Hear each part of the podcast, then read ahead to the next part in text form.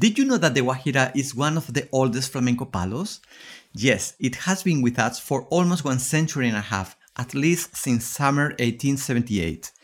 In this episode 5 of the podcast Forgotten Sound of Flamenco, I will talk about what happened in this hot summer where the sounds of the Guajira resounded through Spain and who were one of its first protagonists. You will be able also to listen to some of the first Guajiras never recorded before, and I will play live one of them for you with my guitar. Don't miss this episode because it will surprise you.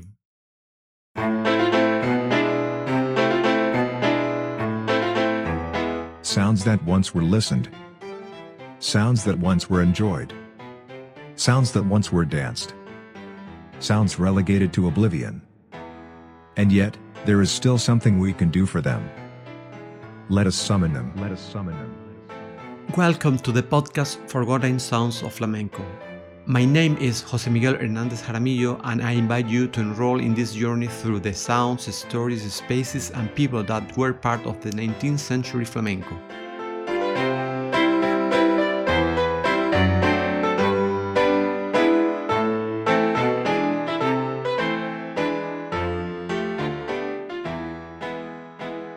Hello! In this episode, I will talk about one of the oldest flamenco palos, since it has been with us for almost one century and a half. I am referring to the Guajira, which has been part of flamenco since at least 1878. As always, when I speak of dating, they are not usually absolute. They are based on the documents we know today and are always subject to the possibility that new documents may be found that make us rethink this date. In fact, although we have some composition in Spain's title as Guajiras before 1878, these pieces do not follow the flamenco Guajiras musical patterns, which is why I do not consider them.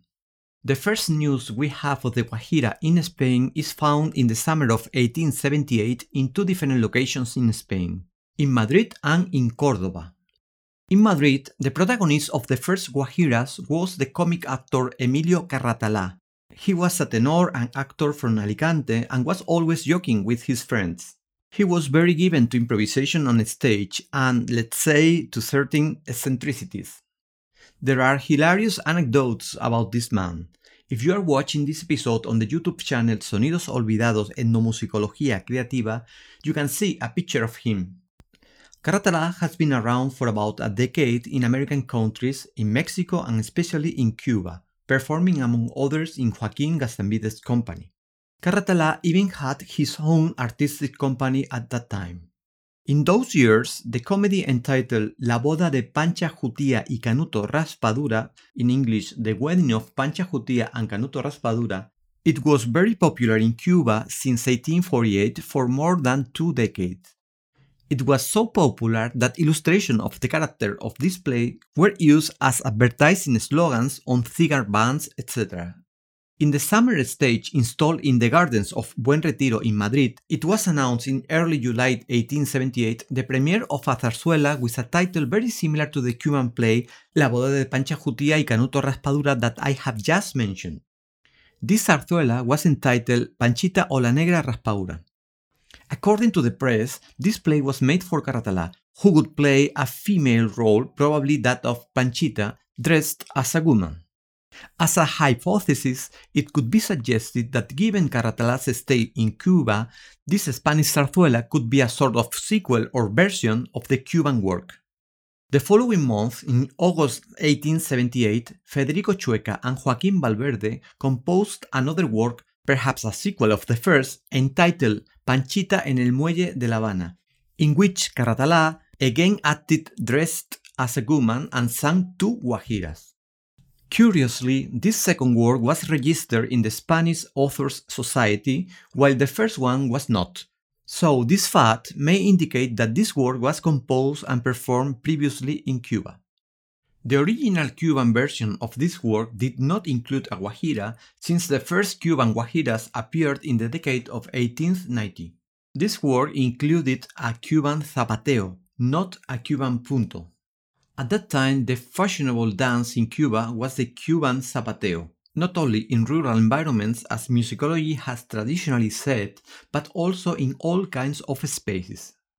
I mention this because it has been said that the flamenco guajiras was created from the Cuban punto, and in my PhD dissertation at UNAM, which I dedicated precisely to this topic, what I found is that musically, the model taken by the Spanish guajiras is most similar to the Cuban zapateo than to the Cuban punto, which at that time was not so popular.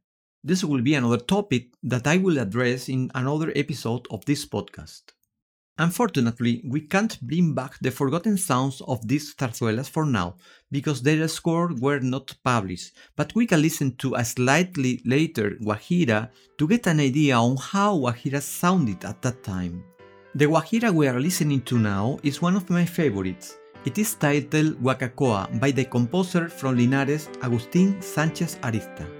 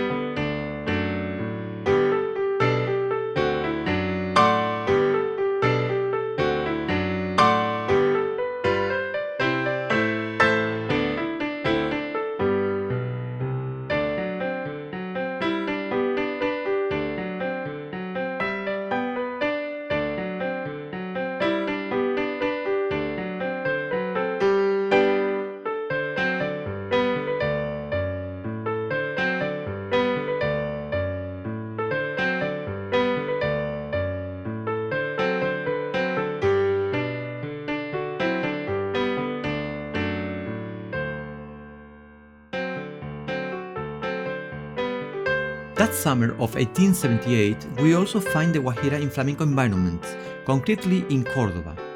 In the Diario de Córdoba, it was published on August 18, 1878, a very curious news about a flamenco singer nicknamed El Guajiro, the Guajiro. I will try to translate this text. It says, El Guajiro, the applause singer so called El Guajiro, who lately pleased a lot in the Café del Recreo, it was said days ago that he had died in Montilla. It has been known later that he left safe from that city and that he is in Seville, with much pleasure from his friends and fans, who applaud this more than his guajiras. From what we can read in this text, he was famous for singing the guajiras. El Guajiro was the nickname of Juan Patrón, a flamenco singer from Cádiz, according to a recent research work by Rafael Chaves Arcos, and he is the first flamenco artist that I know singing guajiras. Perhaps his nickname is not random and could come from being known for singing guajiras, so they began to call him the Guajiro. We can think of a second hypothesis as if he has been in Cuba for some artistic tours or other reasons.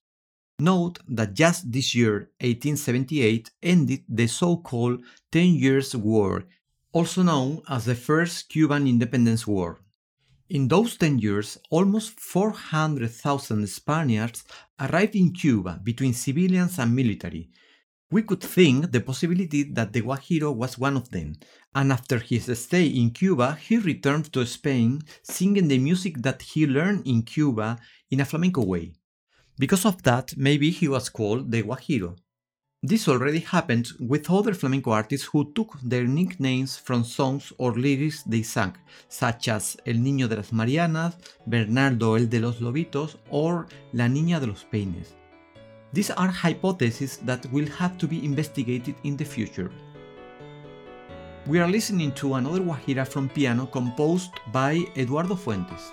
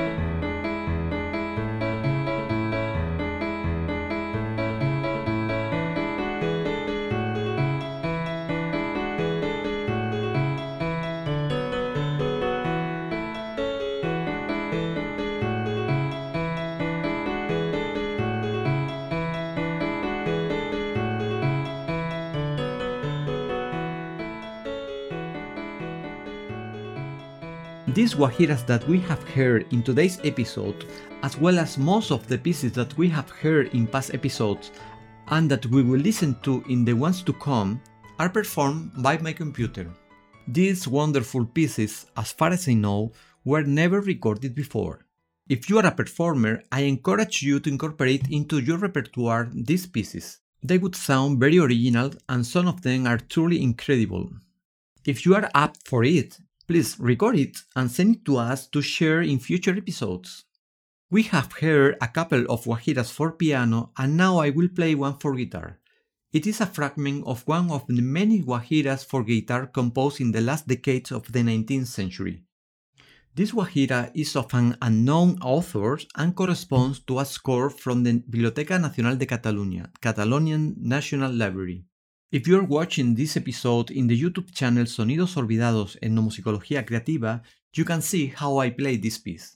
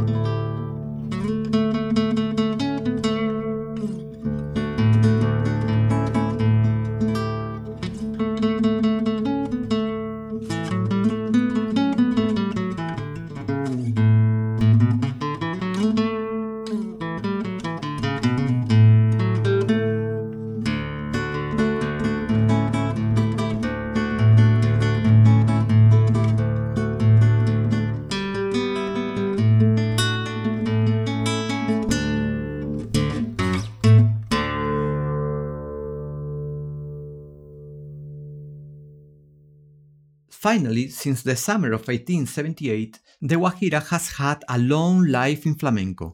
It is a song and a dance that is still performed today. There are many fascinating stories about the flamenco Guajira, which I will tell you in future episodes of this podcast.